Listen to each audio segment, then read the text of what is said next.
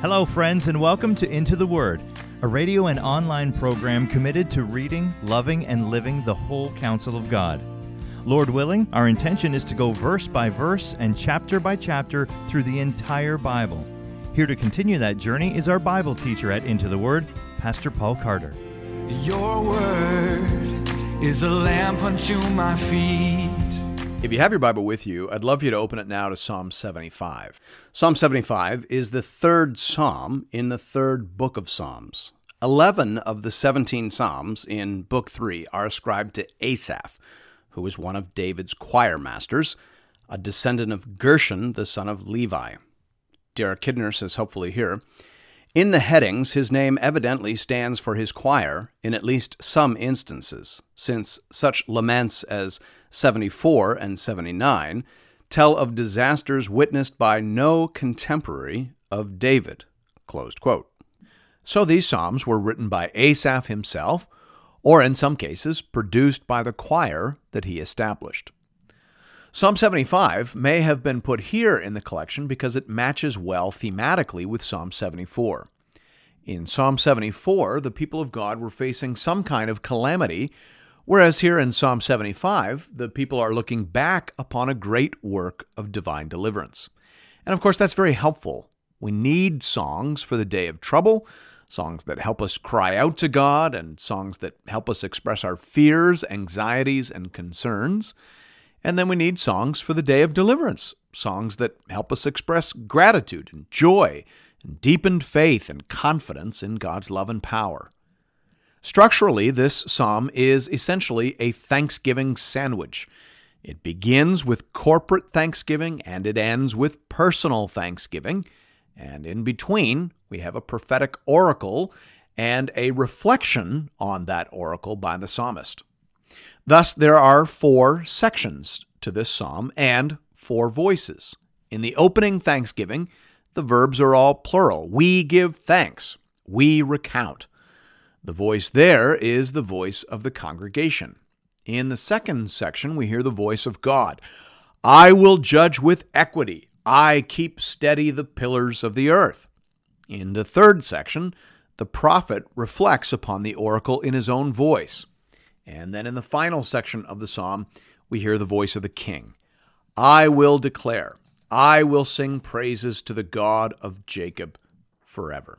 So there is a sense in which this psalm is not just a song, it is also a drama that draws in and includes the whole community. Hear now the word of the Lord, beginning with the ascription and moving on to verse 1. To the choir master, according to Do Not Destroy, a psalm of Asaph, a song. We give thanks to you, O God. We give thanks, for your name is near. We recount your wondrous deeds. Now, I hope you caught that. The people feel God's presence as they recount his wondrous deeds and give thanks to his glorious name. Willem van Gemeren says marvelously here, in the remembrance and retelling of the history of salvation lies the comforting affirmation of God's closeness to his people, closed quote. If you don't feel the presence of God, maybe the problem isn't with God, maybe the problem is with you. Try being more grateful. Try meditating upon who God is and all that he has done to secure our salvation. Do that and check again. It may be that all of a sudden, the Lord is near. That's how it happens in this psalm. The people are thanking God and praising God and remembering all his works and sensing his nearness and presence. And then all of a sudden, they are also hearing his voice. This is what he says. At the set time that I appoint, I will judge with equity. When the earth totters and all its inhabitants, it is I who keep steady its pillars. I say to the boastful, do not boast, and to the wicked, do not lift up your horn. Do not lift up your horn on high, or speak with haughty neck. That phrase, at the set time, is very important. It reminds us that while it may feel like justice is delayed, and while it may feel as though God has forgotten, That is only because, as St. Augustine said, there is no human analogy for the divine sense of time. The Apostle Peter spoke about this in his second epistle. He said, "But do not overlook this one fact, beloved, that with the Lord, one day is as 1,000 years, and 1,000 years as one day. The Lord is not slow to fulfill his promise, as some count slowness, but is patient toward you, not wishing that any should perish, but that all should reach repentance. But the day of the Lord will come like a thief, and then the heavens will pass away with a roar, and the heavenly bodies will be burned up and dissolved, and the earth and the works that are done on it will be exposed." Close quote. As it was in the past, Peter says, so will it be in the future. God sets a day, and then he lets history run, and he watches on. To those of us in the run, it may seem as if the wicked are getting away with murder. It may seem as if righteousness goes unrewarded. But be patient. The Lord has set a timer, and when it expires and when the day comes, he will judge the world with equity. You will know when that happens, because everything around you will begin to shake. That's what God says in verse 3. "When the earth totters and all its inhabitants, it is I who keep steady its pillars. I know how to shake the world without causing the universe to collapse into the dust.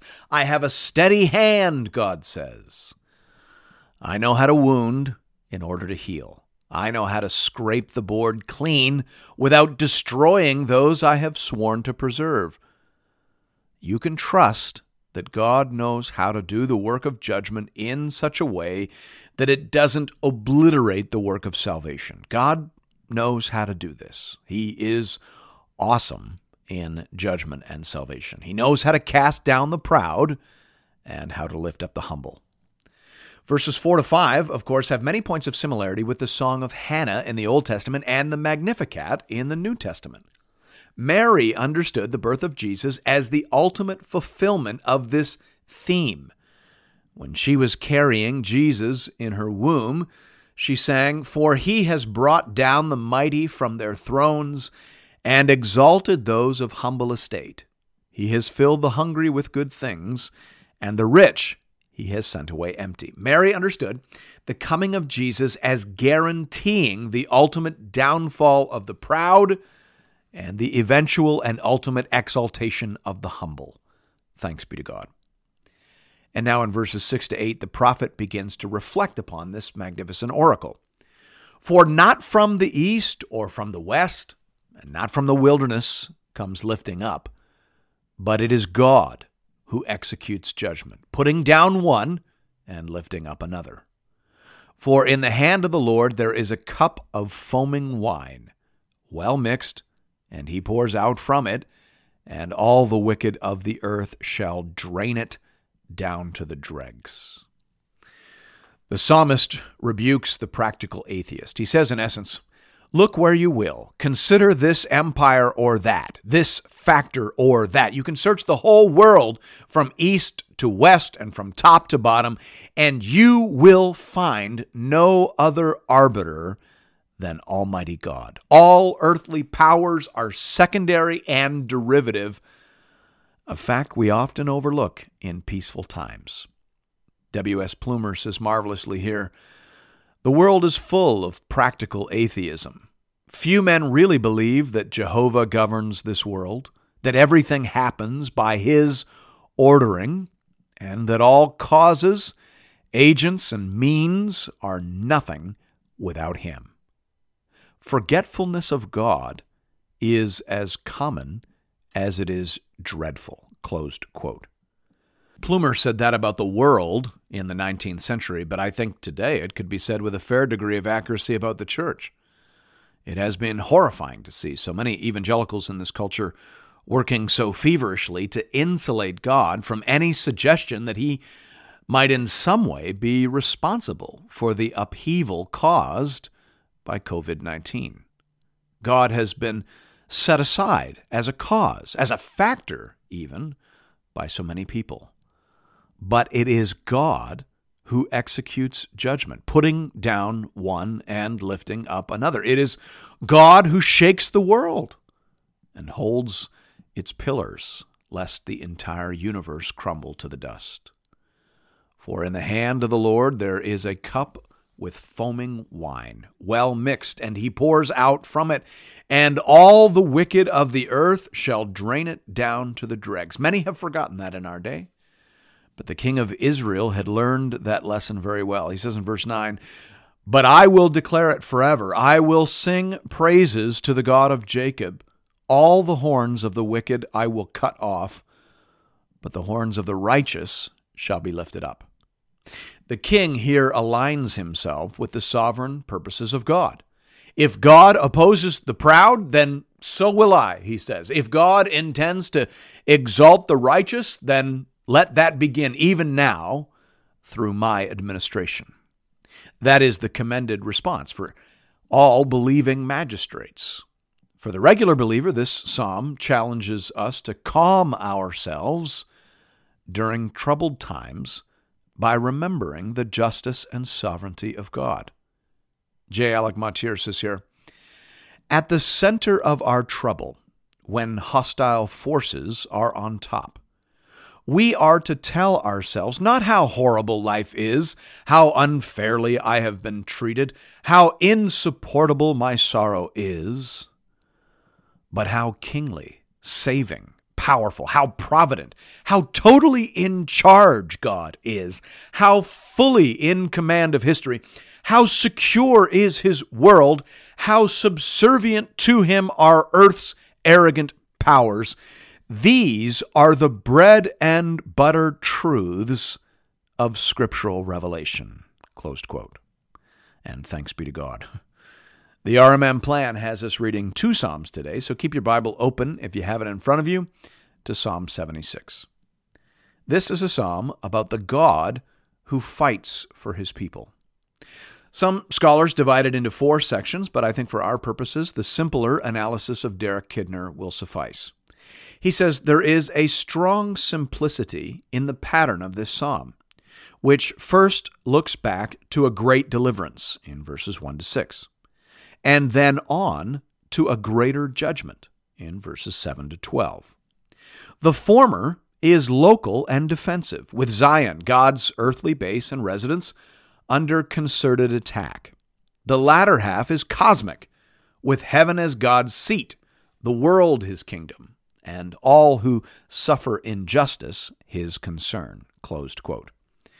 I think that is well and usefully said. God has done great things for his people, and God will do great things in the future, things that will benefit the poor and the lowly, and things that will humble the arrogant and defiant. Praise the Lord. Hear now the word of the Lord. To the choir master, with stringed instruments, a psalm of Asaph, a song. In Judah, God is known. His name is great in Israel. His abode has been established in Salem, his dwelling place in Zion. There he broke the flashing arrows, the shield, the sword, and the weapons of war. Glorious are you, more majestic than the mountains full of prey. The stout-hearted were stripped of their spoil. They sank into sleep. All the men of war were unable to use their hands. At your rebuke, O God of Jacob, both rider and horse lay stunned. While we aren't told specifically which great local victory gave rise to this psalm of praise, many commentators identify it as the spectacular victory over Sennacherib's army as described in Isaiah 37, verses 36 to 38. "And the angel of the Lord went out and struck down 185,000 in the camp of the Assyrians. And when people arose early in the morning, behold, these were all dead bodies. Then Sennacherib, king of Assyria, departed and returned home and lived at Nineveh. And as he was worshiping in the house of Nisroch, his god, Adrammelech and Sharezer, his sons, struck him down with the sword." Closed quote. The sudden collapse of the Assyrian army outside the gates of Jerusalem has baffled historians for generations. All sorts of explanations have been offered as to how exactly the largest land army ever assembled up to that point in the ancient world simply disintegrated. Was it a sanitation issue, some disease like cholera run amok?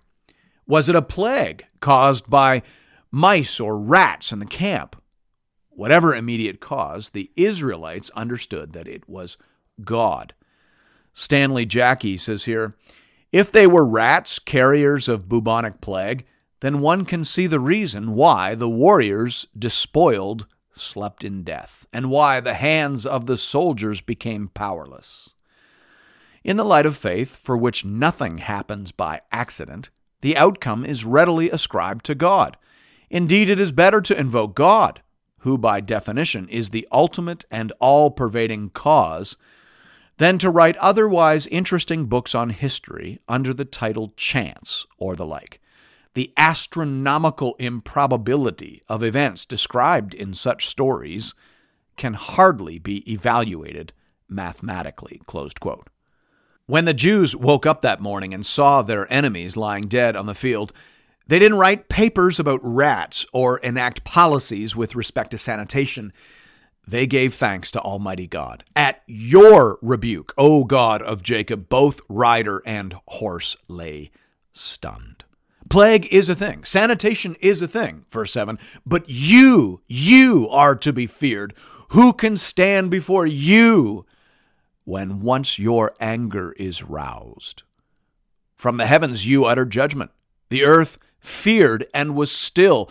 When God arose to establish judgment to save all the humble of the earth. Surely the wrath of man shall praise you. The remnant of wrath you will put on like a belt. Make your vows to the Lord your God and perform them. Let all around him bring gifts to him who is to be feared, who cuts off the spirit of princes, who is to be feared by the kings of the earth." Verse 10, of course, is fascinating. What does it mean that the wrath of man shall praise you? Tim Keller says here, "Not only will all efforts to rebel or defeat God in the end only fulfill God's plan, but they will only make the ultimate joy and glory of the renewed world and God's people greater. That will be the ultimate defeat of evil. The greatest example is the death of Jesus.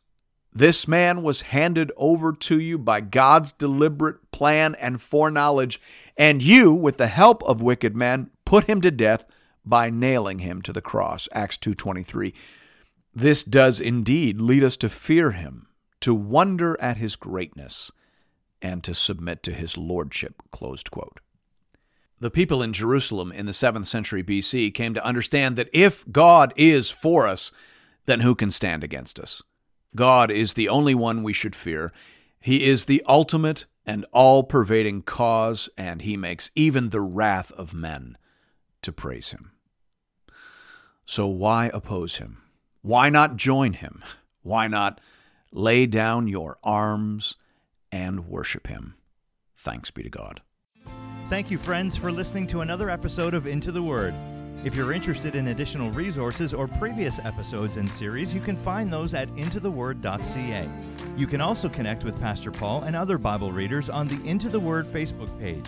Just type Into the Word into the search bar. If you'd like to contribute to this listener-supported program, go to the website and click the Give bar in the top right corner. Once again, that's intotheword.ca. We hope to see you again real soon right here for another episode of Into the Word.